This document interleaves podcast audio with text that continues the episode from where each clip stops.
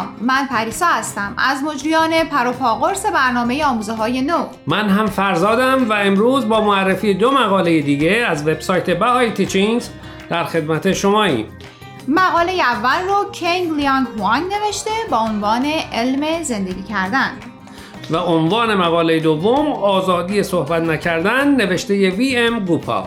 دوستان ازتون دعوت میکنیم تا انتهای برنامه با ما باشید و در صورت امکان پیشنهادات و نظراتتون رو هم به آدرسی که اعلام میکنیم بفرستیم.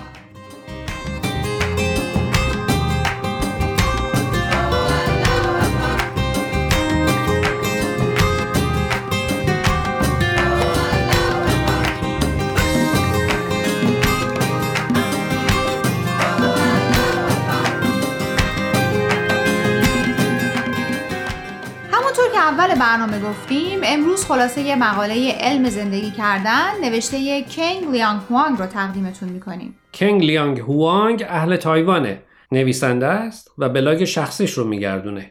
چینی و انگلیسی صحبت میکنه و به هر دو زبان هم مقاله هایی درباره مفهوم معنویت و اهمیت مراقبه مینویسه. سفر روحانی او از اعتقاد به دیانت بودایی شروع میشه و به مرور زمان اونو به دیانت مسیحی و اعتقادات دیانت بهایی علاقه‌مند میکنه. کنگ لیانگ هوآنگ مقالش رو با اشاره به مطلب جالبی شروع میکنه، اینکه زندگی کردن علمه. برای منم جالب بود چون همیشه شنیده بودیم میگن هنر زندگی کردن، اما عنوان این مقاله است علم زندگی کردن. بله، البته اگه درست متوجه شده باشم از دید کنگ لیانگ هوآنگ زندگی کردن هم هنره و هم علم. خب این یعنی زندگی کردن خیلی سخت‌تر از اون چیزیه که تا حالا فکر می‌کردیم. حالا منظورش از زندگی کردن علمه چیه؟ خب نحوه برخورد ما با مشکلات در زندگی روزانه چطوریه؟ در مورد مشکل فکر می‌کنیم، سعی می‌کنیم درباره‌اش تا اونجایی که می‌تونیم اطلاعات جمع کنیم و بعد هم به دنبال راه حل می‌گردیم. دقیقاً همون مراحلی که در روش علمی به کار میره، مشاهده، سوال، حدس و گمان، آزمایش و خطا و نتیجه گیری که میشه همون کسب آگاهی و تجربه. پس منظورش اینه که در تجربیات معنویمون هم همین مراحل رو پشت سر میگذاریم، با این تفاوت که در علم از کتب علمی استفاده میکنیم و در معنویت کتاب‌هایی که پیامبران الهی برامون آوردن. و زندگی روزانه ما هم کلاس درس یا آزمایشگاه محسوب میشه. پس میتونیم اشتباه کنیم، امتحان بدیم و نمره کم بگیریم و بعد تلاش کنیم نمرمون بهتر بشه. حتی یک کلاس رو چند بار بگذرونیم و حتی بعضی وقتها از کلاس غیبت کنیم.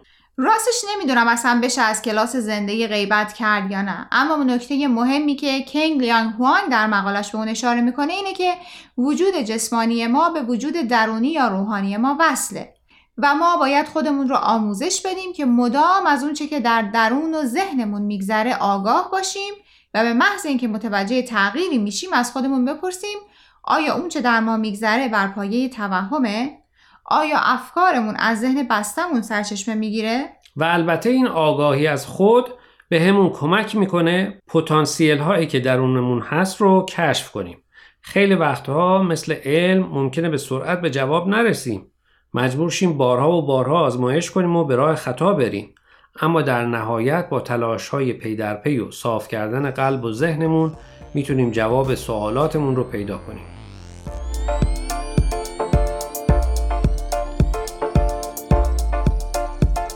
دوستان قبل از اینکه برنامه امروز رو ادامه بدیم میخوایم یه بار دیگه خواهش کنیم که به شبکه‌های اجتماعی و تلگرام PersianBMS سر بزنید و درباره مقاله ها نظر بدید. آدرس صفحه فیسبوک و تلگراممون رو در آخر همین برنامه باز هم به اطلاع شما میرسونیم.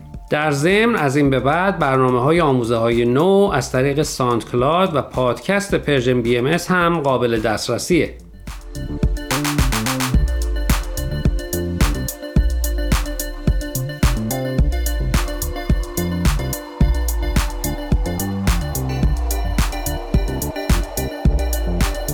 دوستان امیدواریم قسمت اول مقاله امروز رو پسندیده باشین. در قسمت دوم به معرفی خلاصه مقاله آزادی صحبت نکردن نوشته ی وی ام گوپال میپردازیم. وی ام گوپال در زمینه نرم افزار و بانک اطلاعات تخصص داره و چندین کتاب در این باره نوشته. اون همینطور دو کتاب در زمینه معنویت هم نوشته در حال حاضر با همسر و دو فرزندش در ایالت آنتاریوی کانادا زندگی میکنه. وی ام گوپال در این مقاله میگه به همون اندازه که آزادی صحبت کردن یا آزادی بیان مهمه، آزادی صحبت نکردن هم مهمه. بله، همه ما عصبانی میشیم، صبر و تحملمون رو از دست میدیم و وقتی کار به استخونمون میرسه هرچی از دهنمون در میاد به طرف مقابل میگیم و حسابی با حرفامون اونو از خودمون میرنجونیم. بعد که عصبانیتمون فروکش میکنه و آروم میشیم، میریم از طرف مقابل عذرخواهی میکنیم، ولی هیچ وقت نمیتونیم اون اثر و لکه‌ای رو که روی قلب اون فرد گذاشتیم به طور کامل پاک کنیم و از بین ببریم. دقیقاً، در آموزه‌های بهایی به همون اندازه که به آزادی بیان اهمیت داده شده، به آزادی بیان نکردن هم اشاره شده و دونستن فرق این دو بینشیه که همه ما اون رو نداریم، اما خوشبختانه اکتسابیه و با تمرین میتونیم به دستش بیاریم. راستش وقتی بهش فکر میکنم هیچ نمونه‌ای بهتر از حرف معلم مهد کودک پسرم به ذهنم نمیرسه. همیشه به بچه‌ها میگه حرفی که باعث رنجش خاطر دیگری میشه نزنید. اگه چیز خوبی به ذهنتون نمیرسه بهتر اصلاً چیزی نگید. بله، همیشه بهتر یادمون باشه که به دیگران حمله نکنیم، حتی اگر با ایده و نظرشون مخالفیم. ما میتونیم با عقاید و نظرات دیگران کاملاً مخالف باشیم بدون اینکه اونها رو بدنام کنیم. بله، اگرچه که خیلی ها میگن عبارت سکوت طلاست کلیشه شده، اما وقتی فکرش رو میکنی خیلی با ارزشه. بعضی وقتا حرف نزدن نشونه خرد و انضباط فکریه. چطور برای روشن‌تر شدن مطلب مثال خود نویسنده رو برای شنونده ها بگیم؟ بفرمایید. گوپال میگه او دوستی داره که معتقده وقتی از این دنیا میریم همه چیز تموم میشه و دوست دیگه‌ای داره که به تناسخ اعتقاد داره. اون میگه من به هیچ کدوم از این دو اعتقادی ندارم، ولی وقتی با هم بحث میکنیم دیوارهای تمدن انسانی رو خراب نمیکنیم، بلکه با عشق و احترام به هم دیگه نظرات مخالفمون رو بیان میکنیم. این حرفش من رو یاد یکی از آموزه های دیانت بهایی یعنی تحری حقیقت میندازه و بیان حضرت عبدالبها فرزند ارشد حضرت بهاءالله بنیانگذار دیانت بهایی که میفرمایند حقیقت شعاع ساطع از تصادم افکاره.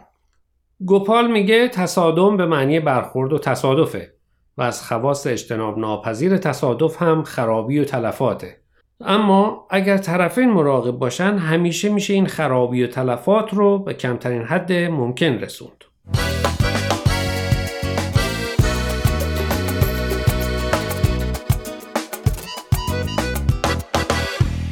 دوستان عزیز، امیدواریم برنامه امروز رو پسندیده باشید.